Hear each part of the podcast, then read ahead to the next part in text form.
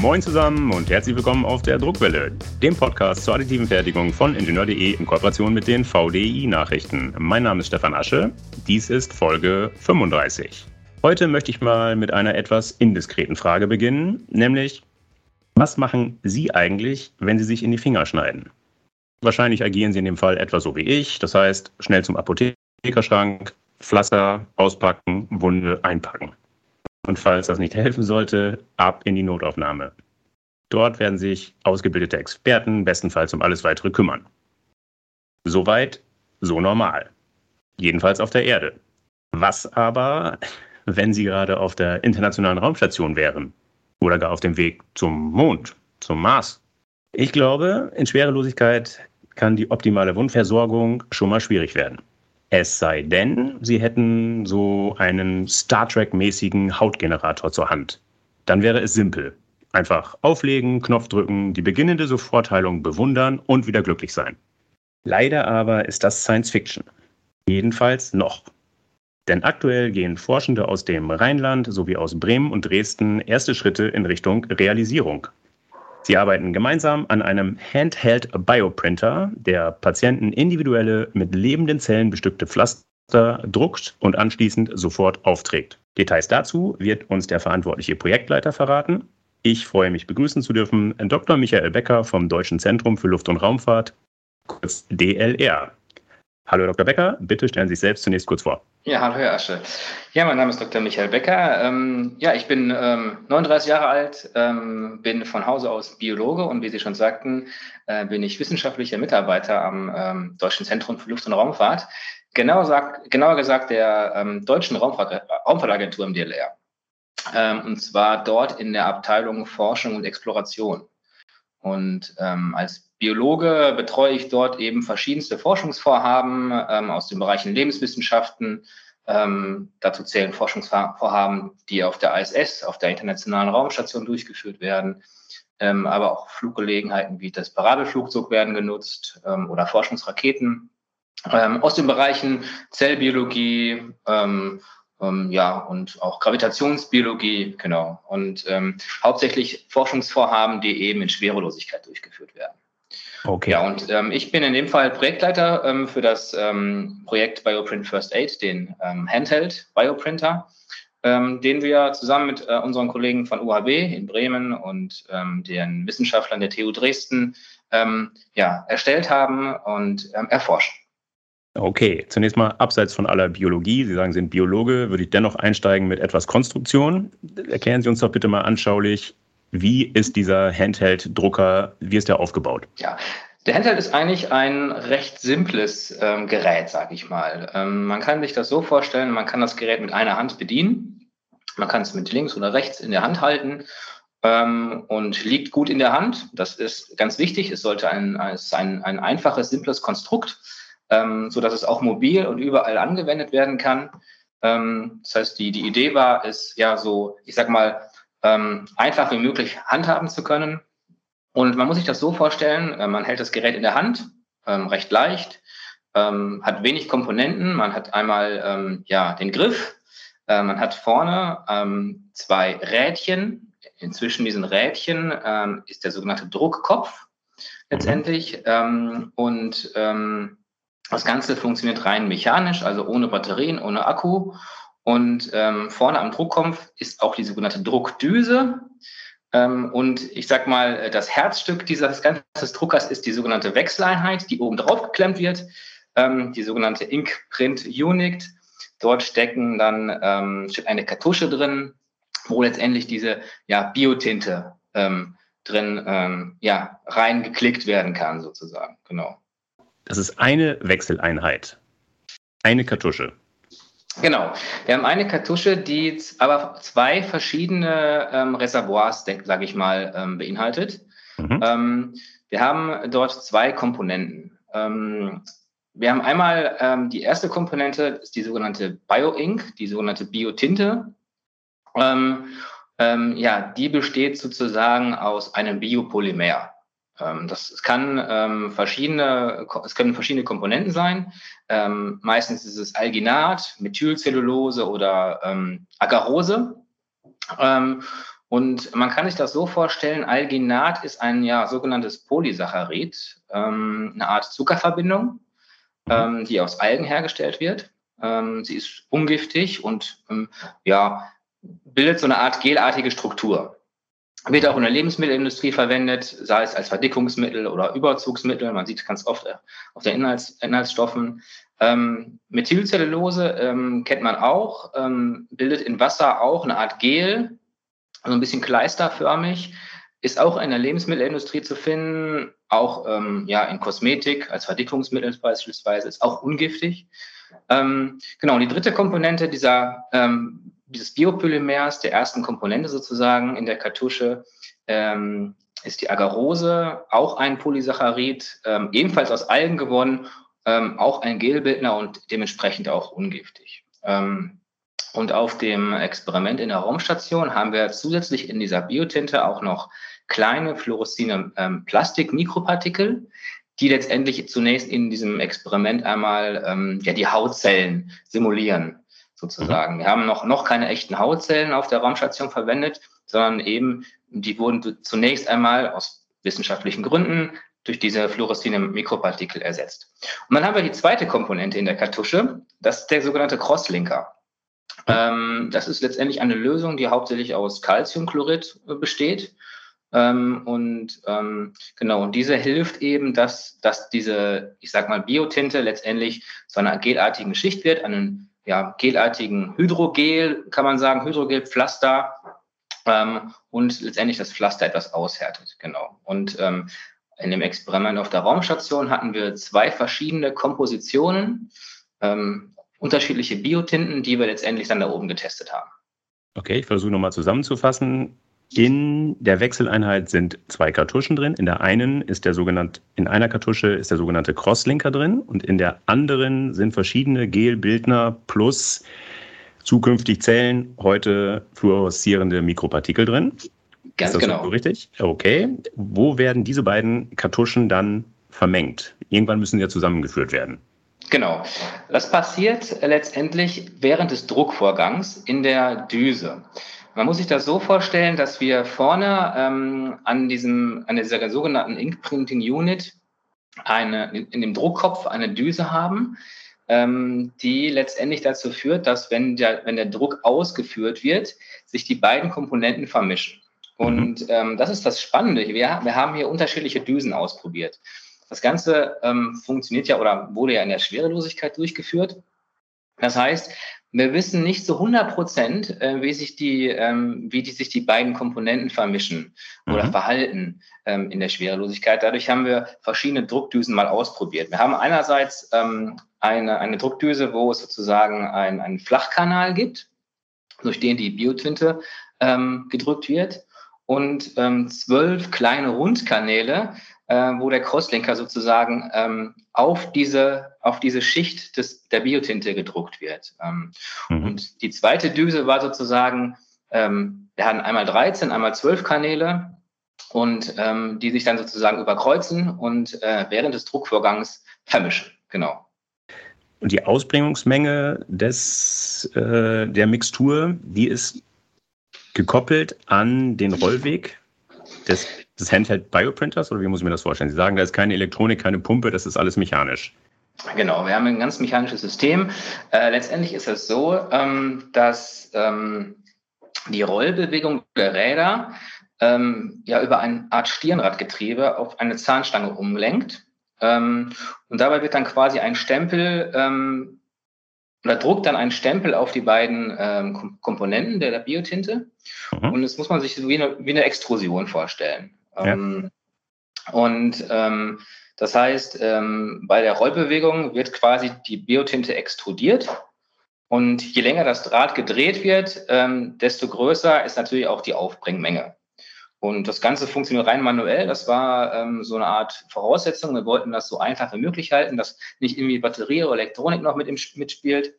Und ähm, in der, im Experiment auf der Raumstation hatten wir insgesamt ein Volumen von zwei Millimetern je Komponente, ähm, haben aber nur 0,5 Milliliter gebraucht und mhm. konnten so knapp 10 Zentimeter drucken. Die Breite des Gelteppichs, die ist abhängig von dem vorgeschalteten Druckkopf. Habe ich das richtig verstanden? Das ist richtig. Wir hatten ähm, zwei unterschiedliche Druckköpfe, wie ich gerade erzählt habe, mhm. die natürlich durch ihre Konstruktion vordefiniert sind. Ähm, ähm, man kann sich aber so vorstellen, dass man diesen Druckkopf natürlich jederzeit auch äh, verändern kann. Ähm, und ähm, je nach Anwendung ähm, kann man natürlich auch einen breiteren oder schmaleren Druckkopf sozusagen mitnehmen mhm. und dann auch breitere ja, Hydrogele drucken, genau. Okay, jetzt sind wir aber ja im Weltall, sprich unter Schwerelosigkeitsbedingungen. Frage, warum haftet das Gel auf der Haut? Warum fliegt es nicht gleich weg? Mhm. Ja, also ähm, letztendlich hat es ein bisschen mit der Eigenschaft dieses Hydrogels zu tun. Äh, wenn man sich das wie eine gelartige Struktur vorstellt, dann klebt das ja auch schon auf der Erde ganz gut auf der Haut. Und ähm, das ist ja quasi so eine Art Adsorption, kann man ja fast sagen. Mhm. Ähm, und wenn man sich jetzt in der Schwerelosigkeit vorstellt, dass die, ähm, dass die Schwerkraft wegfällt, das heißt, es, es gibt nichts, was noch an diesem Pflaster ziehen könnte, ähm, heftet es sogar noch besser. Das heißt, durch den Wegfall der Gravitation, wobei es jetzt nicht Wegfall ist, sondern wir haben ja quasi eine Art Schwerelosigkeit durch das Gegenkraft in der, in der Raumstation, ähm, durch diesen Wegfall dieser, ich sag mal, dieses Kraftvektors haftet es sogar noch besser in Schwerelosigkeit. Genau. Und das, da ähm, hat man sozusagen den Vorteil der Schwerelosigkeit ausgenutzt. Verstehe. Für welche Wunden eignet sich denn der Drucker? Für Schürfwunden, okay, das kann ich mir gut vorstellen, aber angenommen, ich habe eine richtig tiefe Fleischwunde, eine klaffende Fleischwunde, hilft mir der Bioprinter dann auch? Ja, also das, da muss man sagen, sind wir auch noch, ähm, oder die Wissenschaftler noch äh, mit in der Entwicklungsphase. Ähm, letztendlich hängt es ganz von den Eigenschaften des gedruckten Pflasters ab. Ähm, vielleicht sogar des gedruck, der gedruckten Haut. Also man muss sich das so vorstellen, dass, ähm, es, dass die Haut aus verschiedensten Hautzellen besteht. Ja, die Haut hat drei Hauptschichten.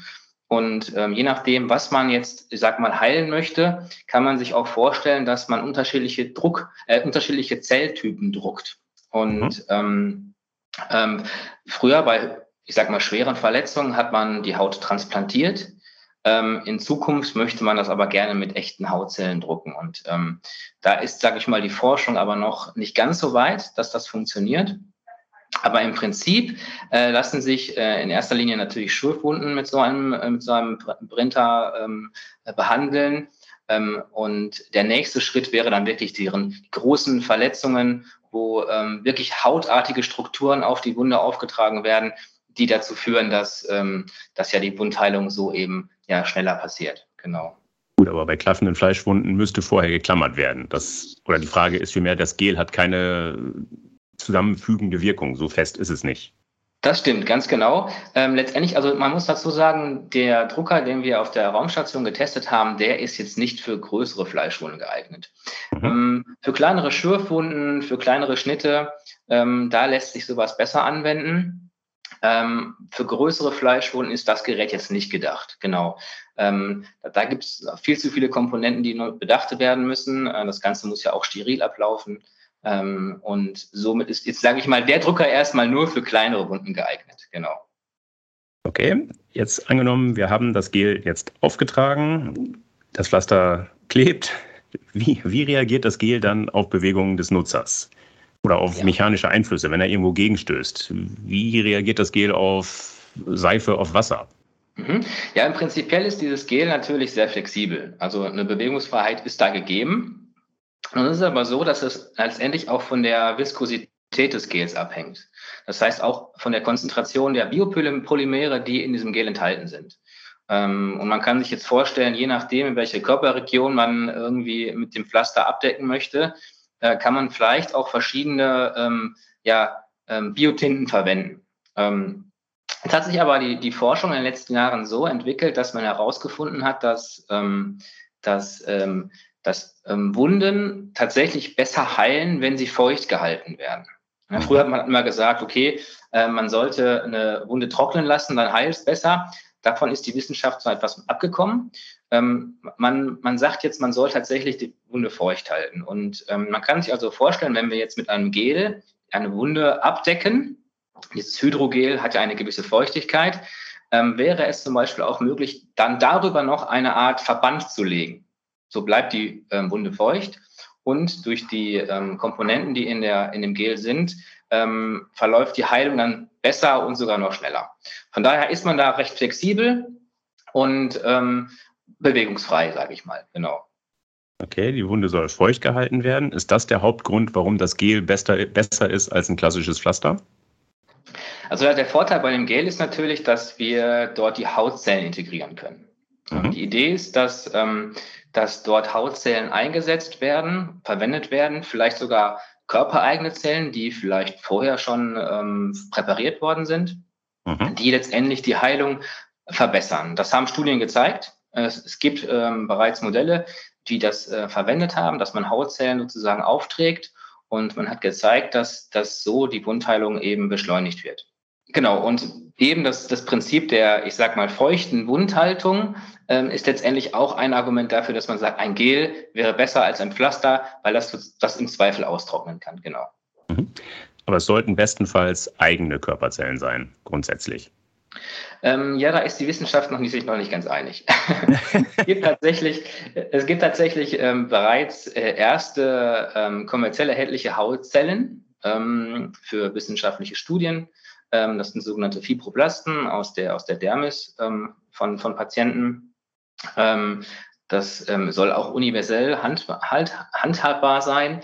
Allerdings kann man sich ja vorstellen, dass wenn man eigene Körperzellen verwendet, also vom, vom, vom Patienten selber, dass, äh, dass der Heilungsprozess ähm, da noch etwas verbessert abläuft, ja, weil die Zellen einfach kompatibler sind.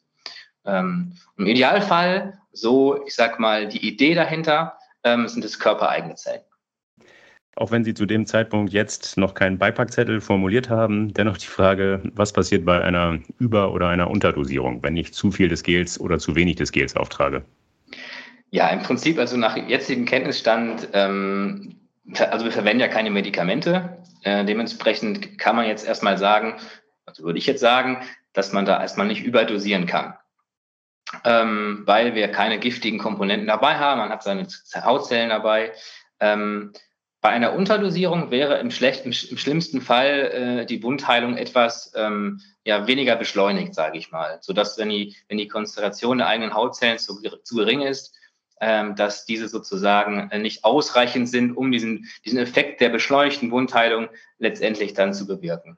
Ich habe in der Einleitung so ein bisschen flapsig gemutmaßt, dass es für den Einsatz auf der ISS äh, sinnvoll ist oder vielleicht aber auch für Flüge zum Mond, zum Mars. Sagen Sie mal ehrlich, wo, für welche Einsatzgebiete ist das Ding gedacht? Ja, also jetzt ganz konkret haben wir keine Mission im Auge.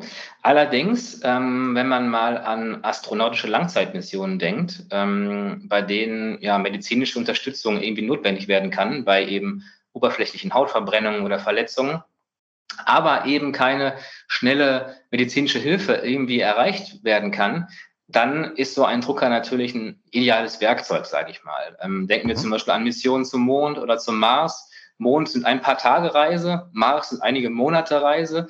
Das heißt, ähm, so ein Werkzeug oder ein medizinisches Hilfsmittel ähm, kann dann da eben auch einfach sinnvoll sein, um eben ähm, ja eine autonome und schnelle Wundversorgung zu erreichen.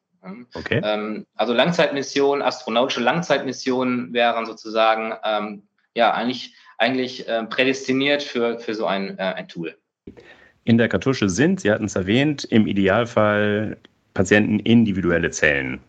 Frage ist, woher kommen die Zellen? Wie gewinnen Sie die Zellen vor jeder Mission? Mhm. Ich hatte ja schon angedeutet, es gibt ähm, bereits kommerzielle Anbieter aus, aus der Pharmaindustrie, die ähm, ja sogenannte Fibroblasten, das sind Hautzellen des Bindegewebes, anbieten. Ähm, das wird auch schon bereits genutzt. Ähm, letztendlich ähm, ist es wäre aber, es aber so, dass, dass ähm, ähm, ja, Zellproben genutzt werden vom Patienten oder vom Astronauten ähm, und diese dann im Labor vorgezüchtet werden.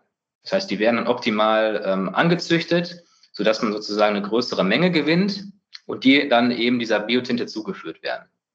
Ähm, und ähm, das sind verschiedenste Zelltypen. Also es kann zum Beispiel aus dem Bindegewebe sein, das kann aber auch von der Epidermis sein, also der oberen Hautschicht sogenannte Keratinozyten.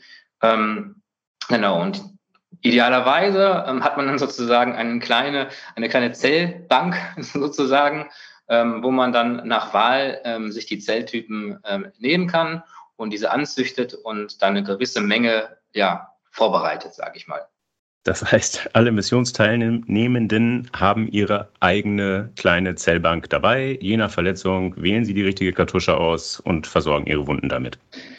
Ja, das ist so, so ein bisschen Zukunftsmusik natürlich noch. Aber das mhm. wäre so die Idee, dass man sozusagen ähm, dass, sage ich mal, Astronauten im Vorfeld äh, sich ein paar Proben entnehmen lassen, ähm, die, die Zellen sozusagen, sozusagen vorgezüchtet werden und ähm, ja, in einer Art Zellbank dann mitgenommen werden und bei Bedarf dann verwendet werden können. Genau. Ähm, das muss natürlich dann alles ready to use sein. Also die müssen natürlich dann irgendwie so einsatzbereit sein, dass man sie nur, ich sag mal, aus dem Schrank nimmt, mhm. ähm, vielleicht gekühlt. Ähm, Genau, aber das ist natürlich auch für andere Anwendungen letztendlich denkbar, wenn wir jetzt an 3D-Druck äh, denken. Das kann natürlich auch sein, dass man bei schweren Knochenbrüchen zukünftig 3D-Druck ähm, wichtig wird. Und ähm, also kann es sich nicht nur um Hautzellen ähm, handeln, sondern man ist es auch vorstellbar, dass natürlich andere Haut- oder andere Zelltypen letztendlich dann irgendwie in dieser Zellbank äh, aufgenommen werden. Genau. Sie hatten gesagt, die Zellen müssen gekühlt werden. Klar, leuchtet ein. Haben Sie dennoch ein Haltbarkeitsdatum?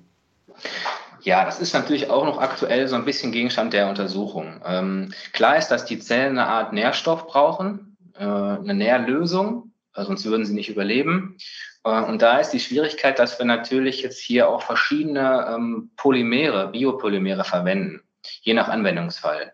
Ähm, das heißt, wir verwenden verschiedene Zelltypen, verschiedene Biopolymere, die unterschiedlich gelagert werden müssen, gekühlt werden müssen gegebenenfalls. Ähm, und ähm, da ist man gerade dabei, so die optimale Konzentration herauszufinden, unter welchen Bedingungen ja, lassen sich diese Zellen am längsten halten und, und benötigen die unterschiedlichen Zelltypen vielleicht auch unterschiedliche Bedingungen. Bei dem Crosslinker, also dieser Vernetzungssubstanz, es ist kein Problem, das ist Calciumchlorid. Ähm, das kann ähm, sehr lang gelagert werden. Wichtig nur, dass das alles auch, ich sag mal, steril gelagert wird. Nicht, dass, dass da irgendwelche Bakterien oder Pilze überwachsen. Das wäre natürlich dann problematisch. Wir haben ähm, für das Experiment auf der Internationalen Raumstation haben wir natürlich Lagerungstests gemacht. Die, ähm, die Biotinten wurden mehrere Monate eingelagert und ähm, haben über diesen Zeitraum ihre, ihre Stabilität behalten. Also es hat funktioniert. Dieses Experiment, was Sie jetzt erwähnt haben, diese Testphase, wo eben statt echter Zellen die fluoreszierenden Mikropartikel genutzt werden, was ist da genau passiert? Das wurde, glaube ich, ausgeführt vom Astronauten Matthias Maurer. Wo hat der sich das Gel aufgetragen? Genau, also man muss dazu sagen, das war jetzt natürlich ein, ein technologisches Demonstrationsexperiment, kann man sagen. Mhm. Und das sollte äh, letztendlich so praktikabel wie möglich gehalten, gehalten werden. Ähm, und äh, wichtig war uns, dass die Proben, die dann äh, vom Astronaut Matthias Maurer auch gedruckt worden sind, dass die auch wieder zurück zur Erde kommen, damit die weiter untersucht werden können. Also man muss sich das so vorstellen, dass, ähm, dass der Herr Maurer die, ähm, die Drucke auf eine Art Folie durchgeführt hat. Mhm. Und diese Folie war mit einem Klettverschluss auf seinem Bein befestigt. Ich kann jetzt leider natürlich keine Bilder zeigen. Sieht recht eindrucksvoll aus. Ähm, und ähm, insgesamt hat der Herr Maurer dort ähm, vier Ausdrucke durchgeführt, unterschiedliche Druckköpfe, unterschiedliche ähm, Biotintenzusammensetzungen und hat diese dann sozusagen auf seinem Bein äh, gedruckt. Und diese Folien wurden dann sozusagen äh, ja in eine Art Box ähm, gepackt ähm, und dann zunächst erstmal zwischengelagert. So muss man sich das ungefähr vorstellen. Und noch sind sie zwischengelagert, das heißt, sie sind noch an Bord der ISS? Genau. Ähm, wir haben die Proben, werden natürlich dann ähm, von den Wissenschaftlern auf der Erde bereits äh, erwartet, ähm, um da genauer untersucht werden zu können. Und aktuell befinden sich die Proben, also diese gedruckten äh, Biopflaster, sage ich mal, in den sogenannten Sample Return Units. Das sind so kleine Container, mhm. luftdicht verpackt, ähm, zusammengerollt, also halb zusammengerollt ähm, und ähm, ja, warten auf den nächsten Raumtransporter, der sie dann zurück auf die Erde bringt. Also nach jetzigem Kenntnisstand kann ich verraten, ähm, ist es ähm, wohl äh, das ähm, SpaceX-Versorgungsschiff SpaceX 25. Mhm. Das soll dann so äh, Mitte des Jahres zurück auf die Erde kommen. Und da sind dann die Proben dabei. Okay, und diese Proben werden dann verglichen mit Proben, die auf der Erde erzeugt wurden unter Schwerelosigkeitsbedingungen, äh, unter Bedingungen der Schwerkraft. Ganz genau, ja. Genau, Sie haben es gesagt, ähm, der, der Riesenunterschied ist eben die Schwerkraft oder die Schwerelosigkeit.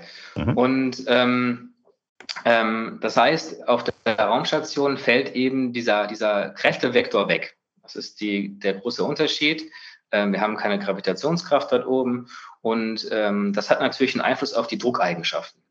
Ähm, wir wissen zum Beispiel nicht ganz genau, bisher nicht ganz genau, wie sich der, wie sich der Druck letztendlich unter Schwerkraft, ähm, ja, wie sich das ähm, ja, in, in, dem, in dem Pflaster widerspiegelt. Ähm, wir haben unterschiedliche Druckeigenschaften, wir haben äh, verschiedene ähm, ähm, ähm, Biotintenkompositionen, auch das unterschiedliche Düsendesign. Ähm, das hat alles Einfluss auf, auf den Druck, die Druckqualität letztendlich. Und was uns natürlich auch fehlt, fehlt auf der Raumstation ist, ähm, wir haben keine Sedimentation. Durch den Wegfall der, der Schwerkraft ähm, können sich die Mikropartikel oder sagen wir mal die Hautzellen, die ja durch diese Mikropartikel ersetzt worden sind, nicht einfach absetzen. Das heißt, wir wissen nicht genau oder bisher noch nicht genau, hat das so funktioniert? Haben sich die Zellen auch homogen in dem Pflaster verteilt? Ähm, ja. Was wir auch nicht wissen, ist, hat sich die, die Crosslinker-Eigenschaft oder die, die Substanz des Crosslinkers, also das Calciumchlorid, was letztendlich für die Vernetzung zuständig ist, hat sich das homogen verteilt.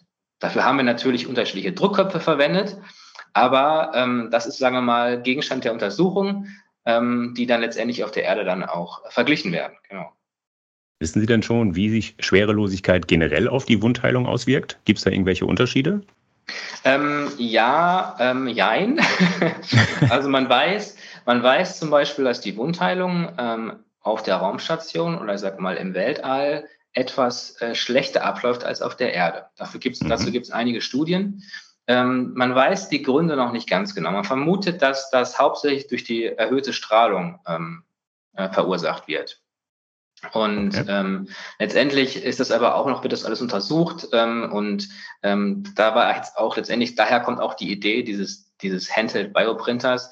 Ähm, wenn die Wundheilung ähm, im Weltraum verschlechtert ist, wie können wir sie denn verbessern? Und da kam natürlich dann so ein, ein Hydrogel, was aus dem Handheld Bioprinter kommt, ähm, kam uns dann entgegen. Okay, wenn ich Sie bis hierher richtig verstanden habe, ist der Einsatz dieses Druckers durchaus auch auf der Erde denkbar und sinnvoll. Ist das so? Ja, absolut. Ähm, so würde ich es mal behaupten. Ähm, man kann sich ja vorstellen, das Gerät ist klein, es ist einfach zu bedienen, es ist handlich, es ist autonom, man braucht keine besonderen Vorkenntnisse ähm, und äh, verbessert die Wundheilung letztendlich. Und Perfekt. wenn man sich äh, vorstellt, dass, ähm, dass es auch auf der Erde Orte gibt, die ähm, nicht ganz so einfach erreichbar sind, wie zum Beispiel die internationale Raumstation. Ich denke da zum Beispiel an ähm, U-Boote, äh, Forschungsstationen auf, in der Antarktis beispielsweise oder äh, Schiffe, die monatelang unterwegs sind, die eben nicht so einfach schnell erreichbar, erreichbar, erreichbar sind, kann ich mir sehr gut vorstellen, dass so ein Handheld da auch Anwendung findet. Ähm, okay. Das gleiche gilt zum Beispiel auch für, ähm, ich sag mal, Patienten, die sich nicht mehr bewegen können, die nicht mehr den Weg ins Krankenhaus finden, äh, finden können. Ähm, und letztendlich ist eben auch der Vorteil, dass ähm, wenn man hauteigene oder körpereigene Hautzellen verwendet und diese, diese Heilungsprozesse beschleunigen, ähm, kann das ja eigentlich nur von Vorteil sein, meiner Meinung nach. Okay, ja, genau. Und wenn wir jetzt mal noch weiter in die Zukunft gucken, ist es denkbar, dass irgendwann jeder Haushalt sowas in der Hausapotheke liegen hat? Ja, das ist natürlich so ein bisschen Fiction. Ähm, keine Science Fiction, weil die Science haben wir ja letztendlich schon. Ja. Ähm, ja, ich habe ja schon angedeutet, dass natürlich so eine Art äh, Zellbank ähm, so eine Zukunftsidee ist. Ähm, und ähm, ich glaube vielleicht, dass das jeder zu Hause haben wird, ist ein, ein Schritt zu weit gedacht. Aber ich kann mir sehr gut vorstellen, dass es so eine Art ähm, zukünftig geben wird, dass man zum Beispiel ins Krankenhaus geht, dort bereits, ich sag mal, kompatible Zellen vorhanden sind, ähm, die einfach aus dem Kühlschrank nimmt und dann eben für solche Anwendungen verwendet werden. Das kann ich mir sehr gut vorstellen. Ob dann jeder zu Hause etwas hat, das ist, ähm, das kann ich nicht ganz so beantworten. Vor allen Dingen dürfte es auch nicht ganz billig sein, nehme ich mal an. Können Sie mir Zahlen sagen? Was hat der Drucker bisher gekostet? Was könnten die Materialien irgendwann mal kosten? Ja, letztendlich muss man sagen, dass ähm, die Kosten, die großen Kosten entstehen natürlich immer bei der Entwicklung solcher, solcher ähm, Hardware. Mhm. Ähm, der Entwicklungsaufwand ist da der hohe. Ähm, und ähm, es sind verschiedene Wissenschaftlergruppen beteiligt, ähm, es sind Unternehmen beteiligt ähm, und da sind, glaube ich, die Materialkosten eher so das Geringere, sage ich mal. Also die, die Biotinte selber, das sind ein paar Euro. ähm, ähm, gut, Hautzellen, äh, die Gewinnung und die Züchtung ist natürlich nochmal kostenintensiv, aber das Teure ist die Entwicklung. Wenn man jetzt mal mal betrachtet, dass da verschiedene Forschergruppen beteiligt sind, die Industrie, die ähm, ja dieses Gerät entwickelt, die aber auch, ähm, ich sag mal in dem Fall, die Hardware ähm, weltraumkompatibel äh, qualifizieren muss. Ähm, und das Ganze im, im Zeitraum von 1,5 Jahren kann man sagen, ähm, dann ist es vergleichsweise günstig. Und wenn Sie mich jetzt auf eine Zahl festnageln wollen, gerne, ähm, dann sind das, ich sage mal, knapp äh, 400.000 Euro, von denen wir hier sprechen, in einem Zeitraum von 1,5 Jahren. Gut, prima. Damit sind wir schon bei der Schlussfrage. Angenommen, Sie sind bei der nächsten Mars-Mission dabei oder bei der ersten Mars-Mission dabei. Würden Sie sich, wenn so ein Drucker an Bord wäre, würden Sie sich dann sicherer fühlen? Das ist eine sehr schöne Frage. ähm, ja, so eine Mars-Mission stelle ich mir schon sehr spannend vor, wenn aber auch gefährlich. ähm, ja, man ja. muss sich da vorstellen, man ist ja mehrere Monate unterwegs, ähm, da kann eine Menge passieren. Ähm, man hat keine Hilfe von außen, wenn irgendwas passiert. Und ähm, ich habe es ja vorhin schon angedeutet, man weiß, dass die Wundheilung im Weltraum nicht so gut funktioniert wie auf der Erde. Ähm, äh, und man kann sich schnell mal verletzen, irgendwo hängen bleiben, auf, die Haut aufreißen oder, oder vielleicht sogar im schlimmsten Fall verbrennen. Dann äh, kann ich mir auch schon vorstellen, dass es das ein gutes Gefühl ist, wenn man, ähm, wenn man so ein Gerät dabei hat und man weiß, ähm, damit kann ich ähm, meine Haut schneller heilen und ähm, ich benötige hier keine ähm, Transplantation oder ich benötige keinen Arzt, der mir, der mir da hilft, sondern ich kann das selber machen und das Ganze funktioniert auch noch recht schnell und einfach. Und ich glaube, das wird mir dann schon Sicherheit geben. okay, perfekt, Herr Dr. Becker. Das war spannend. Vielen Dank für die abgespaceden und zukunftsweisenden Informationen. Herzlichen Dank nochmal. Sehr gerne. So, liebe Hörer, das war sie schon, die Folge 35. Ich hoffe, dass sie Ihnen gefallen hat. Dann empfehlen Sie uns gerne weiter. Sie finden die Druckwelle überall dort, wo es gute Podcasts gibt. Das heißt etwa auf Podigy, auf Spotify, iTunes, Google Podcast, Amazon Music Podcast und natürlich, last but not least, auf ingenieur.de. Wenn Sie Anregungen oder Kritik äußern wollen, dann freue ich mich auf Ihre Zuschriften. Sie erreichen mich unter der E-Mail-Adresse druckwelle.ingenieur.de. Sollten Sie auch an Technikthemen abseits des 3D-Drucks interessiert sein, dann empfehle ich Ihnen die VDI-Nachrichten. Wenn Sie mal kostenlos reinlesen wollen, schauen Sie doch einfach mal unter www.vdi-nachrichten.com/lesen. Dort warten acht kostenlose E-Paper-Ausgaben auf Sie. Das war's für heute. Bleibt mir noch zu sagen, auf Wiederhören, munter bleiben und tschüss.